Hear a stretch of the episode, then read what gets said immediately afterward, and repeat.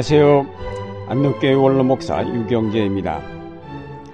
하나님께서 처음 세상을 창조하셨을 때는 담이 없는 세계여서 하나님과 사람과 다른 피조물들이 모두 한 집안처럼 살았습니다. 그러다가 죄가 들어와 인간이 타락하면서 벽이 생겨나기 시작하였습니다.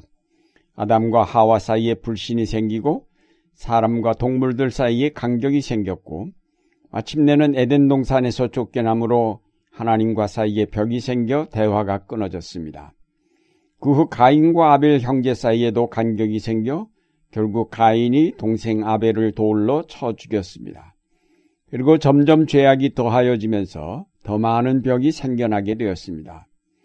바벨탑 사건으로 언어가 혼잡하게 되어 민족과 민족 사이에 높은 담이 생겨서 함께 살 수 없게 되었습니다. 언어가 달라서 말이 통하지 않으면 결국 생활이 달라지고 문화가 달라지기 마련입니다. 문화가 다르면 사상도 달라지고 서로가 함께 살 수 없고 대립과 경쟁과 전쟁으로 이어지게 됩니다. 다른 민족, 다른 나라 사이에만 벽이 있는 것이 아니라 같은 민족, 같은 나라 안에서도 지역이나 이념에 따라 분쟁하며 살고 있습니다. 남북의 분단은 바로 이념에 따른 것으로 같은 말을 쓰는 한 민족이면서도 벽을 높이 쌓아놓고 서로가 서로를 적대시하고 있습니다. 그런가 하면 대한민국이라는 작은 나라 안에서 지역으로 나뉘어 서로를 미워하고 서로를 경계하고 있습니다. 옛날과 달리 교통수단의 발달과 수많은 도로의 신설로 서로 오고 가게 되었음에도 서로의 마음에는 길이 뚫리지 않았으며 높은 벽을 사이에 두고 서로를 의심하고 받아들이지 않고 있습니다. 결국 처음 하나님께서 창조하셨을 때 하나였던 세상이 조각조각 나뉘어져 살기 힘든 세상이 되어버리고 말았습니다. 하늘의 일과 땅의 일이 다르고 사람과 자연이 나뉘었으며 민족과 민족 사이의 삶이 다르게 되었습니다. 하나님의 뜻이 사람에게 통하지 않으므로 사람들이 제멋대로 살고 자연을 이용하면서 파괴하고 사람끼리 싸우면서 서로를 죽음으로 몰아넣고 있습니다. 이것은 마치 동맥경화로 혈로가 막혀 온몸이 마비되면서 제대로 움직이지 못하는 병자와 같은 형상입니다. 치료를 받지 않으면 죽을 수밖에 없는 중대한 병입니다. 그래서 하나님은 그의 아들을 보내시어 막혀 있는 모든 벽을 헐고 다시 하나의 세계로 만드셨습니다. 예수 그리스도의 십자가는 바로 막힌 벽을 헐어 하늘과 땅이 하나 되게 하고 사람과 자연이 하나 되며 민족과 민족, 나라와 나라, 모든 지역과 계층 간의 차별과 다툼을 그치게 하고 하나 되게 하시는 역사였습니다. 무엇보다도 하나님과 사람 사이에 막혀 있던 대동맥과 같은 통로가 뚫렸고 따라서 영의 세계와 육의 세계에도 큰 길이 활짝 열려서 성령이 우리에게 오시고 우리가 하나님께 기도를 드릴 수 있게 되었습니다. 이제는 하늘의 일과 땅의 일이 별개의 것이 아닌 같은 일이 되었습니다.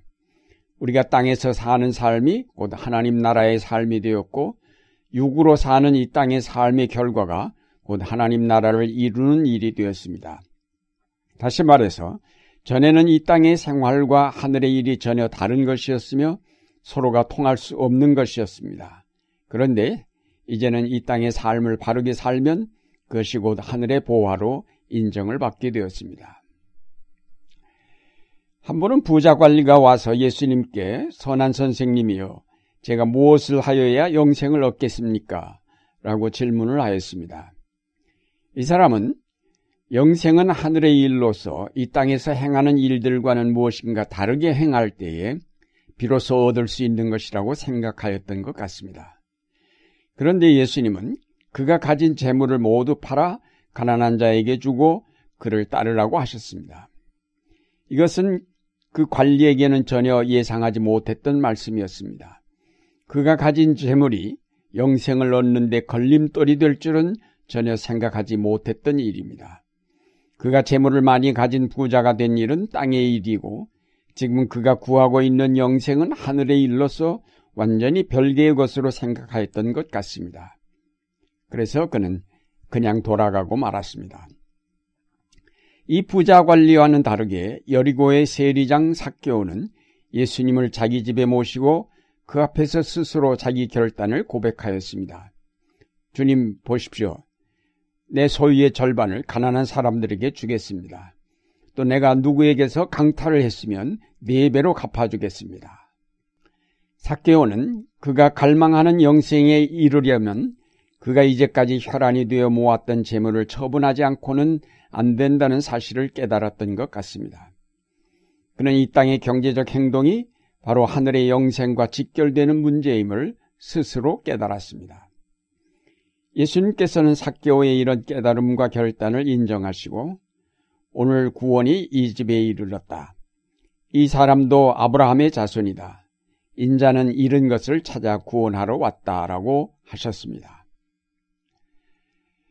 우리는 흔히 교회 생활을 충실히 하기만 하면 생활 속의 작은 잘못들은 다 가려질 수 있다고 믿습니다. 그런 믿음이 굳어지면서 우리는 생활의 잘못됨에 대하여 무감각해지기 시작하고 그리고는 마침내 좀 더 큰 잘못으로 발전하여도 별로 염려를 하지 않습니다. 다만 더 열심히 교회에 나가고 헌금도 더 많이 하기만 하면 그 모든 것이 다 상쇄될 수 있을 것이라는 믿음을 지니면서 안심하게 됩니다. 우리 사회에서 언론에 떠들썩하게 나오는 사건마다 기독교인들이 그 주인공으로 문제가 되는 까닭이 바로 이런 신앙에 기인한다고 하겠습니다. 기독교인들이 일상적인 삶에서 항상 정직을 추구하고 바른 삶을 세우기를 힘쓴다면 어찌 부정 사건에 연루되며 부당한 뇌물을 받을 수 있겠습니까? 교회에서는 장로요, 집사요, 권사로 존경받는 신앙인들이 사회생활에서는 어찌 청렴결백하지 못하며 불의한 자들과 자리를 같이하여 부끄러움을 당하는 것일까요? 그것은 결국 땅의 일상적인 삶 속에 신앙이 깃들지 못하고 겉돌았기 때문입니다. 땅의 일과 하늘의 일을 별개의 것으로 생각하였기 때문입니다. 이런 관점으로 보면 정치와 신앙, 국가와 교회가 분리될 수 없다는 사실을 알게 됩니다. 우리는 흔히 이 둘이 분리되어야 한다고 생각을 합니다. 교회는 정치나 경제 얘기를 하면 안 된다고 생각을 합니다. 그런 것은 세속적인 일이고 교회에 와서는 거룩한 이야기만 해야 한다고 믿습니다.